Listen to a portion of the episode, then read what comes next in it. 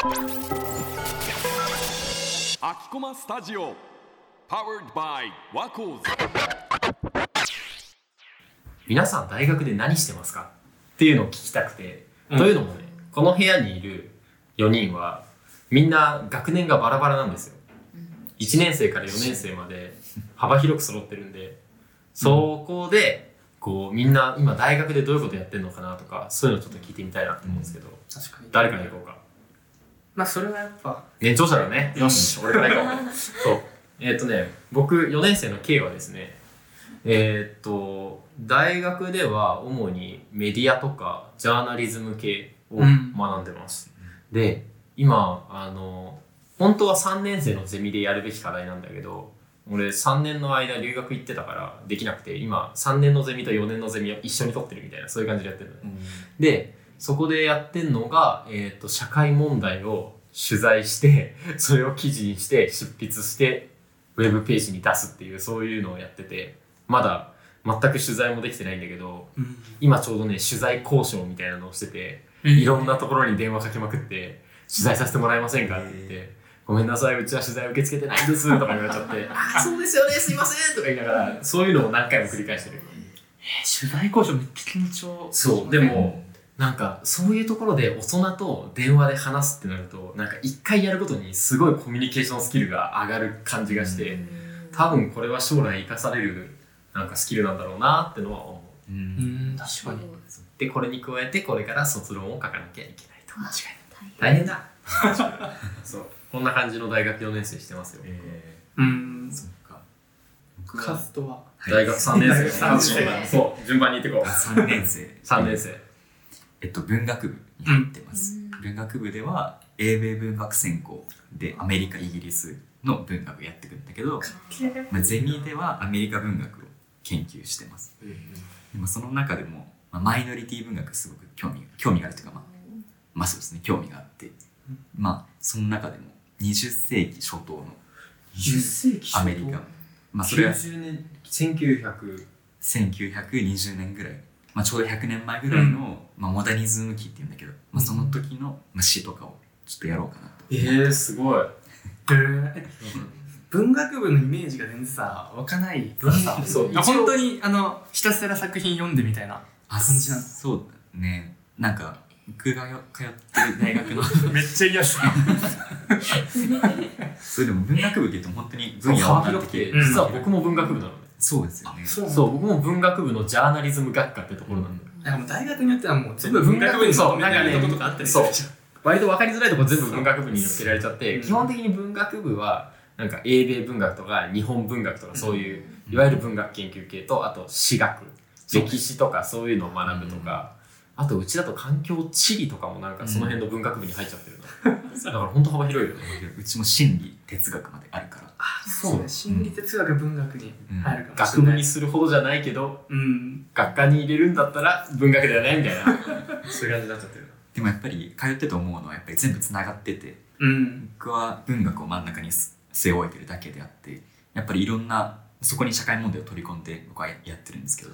だからどの専攻に入ってもやっぱりどの他の分野とうん。つながりがあるから、なんか文学だって1920年代とか言ったらその当時の歴史背景とかも知らなきゃいけないしその大戦の歴史がどうだうん。っていう中でこういう作品が生まれましたよみたいなそういうコンテクストには必ずね絶対歴史の勉強しなきゃいけないから。ね、うん。なんか学問結局なんかこう僕たちが分かりやすくなんか分類するためになんか区切ったものであって、なんか実際の問題は歴史の問題とかなんか分かれてるわけじゃない、うん、いやまさに本当に。こっちが勝手に分類するだけだから。そうそうそうなんかそれだけを学ぶってやっぱなんかどっかでこう無理があるというか。うん。なんか行き詰まるところで絶対出てくるよね。なんかやってるそう便宜上線を引いてるだけだから、そう自分でそのボーダーを超えて、うん。いろんな自分になったカリキュラムを作っていくっていう。しかも大学生だと自分のこう本当に興味のあるさ分野のことをさ割と深掘りできる環境にあるじゃない、だから割と興味持った時にそのなんかそういうの詳しい先生いないかなって思ったら割といたりするし、ん。そういう文献ないかなって思ったら意外と図書館にあったりするし、みたいな。ので、うん。そういった環境って本当に恵まれてたんだなってあ。4年生になって思うな、僕は。ありがたいお言葉。あとまだ2年も3年もある人たちがいるんだよ。羨ましいよえっとそうだな。2年生僕は2年生。2年生。えっと、心理学を勉強してて、で僕の場合は文学部じゃなくて、えっと、教育人間科学部っていうところに心理学科っていうのが入ってて。であのなんかこれ面白いのはなんかキリスト教系の大学だと、えっと、文学部に心理学があんま入らなくて。あの心理学部っていうのも持ってたりとか人間学部っていうのを持ってたりとか。だから多分それはそのキリスト教のその人間を大切にするみたいななんかそういうのが現れてるのかなと思ってて、だから名学とかも心理学はあるし立教とかも現代心理学とかあるしなんかそこはちょっと一つ特徴として面白いなと思ってて、まあ、実際やってることとしては逆にまだ興味が完全に絞れてないっていうのはあるけど、まあ、一番やりたいなって思うのはこの社会とこと人々の心理の相互作用みたいな。でその、まあ、入ったきっかけっていうのが当時のナチスドイツ、まあ、ヒトラーを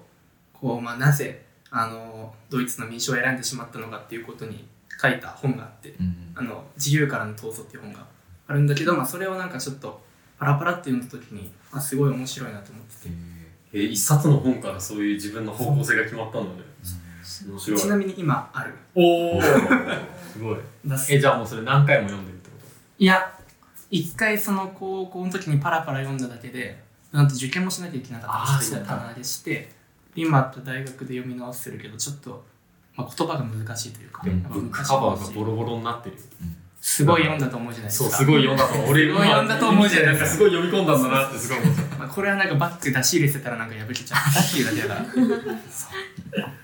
うこれもさっき同じように心理学も結構いろんなその学際的な感じで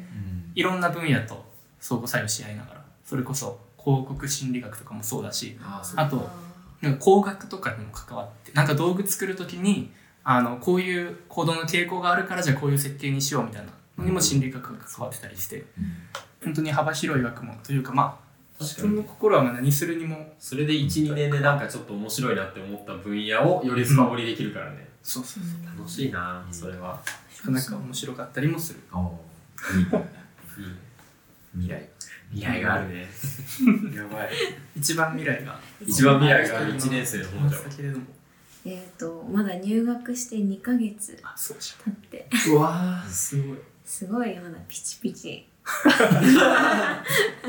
学部とかその専門は一応なの？学部は国際学あ外国語学部で、えっ、とリベラルアーツ系の専攻。うん。で英語で学んだりみたいなのをメジャーにやってて。リベラルアーツだからその社会問題とかにもともと興味があってあと異文化とかもにも興味があったからそういうのを一緒に学べるのは何だろうなって考えた時に広く浅く、うん。とりあえず学べるかなと思ってこの学部に確かして本当大学12年生の時に広く浅く授業を取るのって本当に大事だと思ってて、うやっぱりその仮にその興分野にあんまり興味がなかないかなって思っても例えば先生の話が面白かったらそれで興味が出てきたりとかなんかそういうのって結構あると思ってて一回ね僕も大学1年の時かなオンラインだったんだけどなんか政治の授業を取ったの。政治理論みたいな、だけど、まあ、あんま興味なかったんだけどとりあえずコマ空いてたから取ったぐらいのそれぐらいだったんだけど先生の話がすっごい面白くて、それ以降あ政治のなんか哲学ってこういう考え方でできてるんだとか、その実際になんだ教科書として買った本もすごい面白かったしみたいなのがあったからなんかそういう幅広く学べるし、それの専門家が揃ってるっていうのも大学の良さだよね。確か自分の興味のきっかけとか見つけられるからに、うん、リベラルアーツやっぱね多学部科目って面白いし。面白い。本当に。そう。本当に超面白い。だから僕も去年その政治学の授業まあたまたまですけど政治学の授業を取ったらめちゃめちゃ面白くて。え本当に。むしろそっちをメインにしてもいいんじゃないかってまた思っちゃうぐらい。ーうん。あれねうん。その自分のやってることとのやっぱ関わりとかも見つけられたりするしやっぱその幅広くというか、まあ、一個を深く極めるのもそれはそれでいいと思うんだけどやっぱなんか現実だとねいろんな問題が複雑に影響し合ってるわけだから、そこをなんか全体として見るっていうのは面白かったりはするよね。うん。う。ん、あとよく聞くのが日本の大学ってどんだけこう授業いっぱい取っても授業料変わらないじゃない、うん。でもアメリカの大学って取った授業数に応じて授業料が決まるの。ねだから日本の大学って言うなれば一つのサブスクなんだっていう考え方があって 1年間、まあ、私立だとかなりするけどその金額を払うことによってもう好きな学問を学び放題ですよっていう感じだから、なるべく取れる授業は取っておいた方が得だみたいなことを考えを前に知ってそれ以降は例えばなんだろう単位数的には足りてるかもしれないけどちょっと面白そうだから取ってみようみたいな感じで結構取ってるな。でまあもし仮にねそれで面白くなかったら最初の方で履修中止しちゃえばうん。別にその後の成績には響かないしみたいな。そういう感じでなんだろう。割とつまみ食いするような感覚で授業を取るのが面白いかなって、も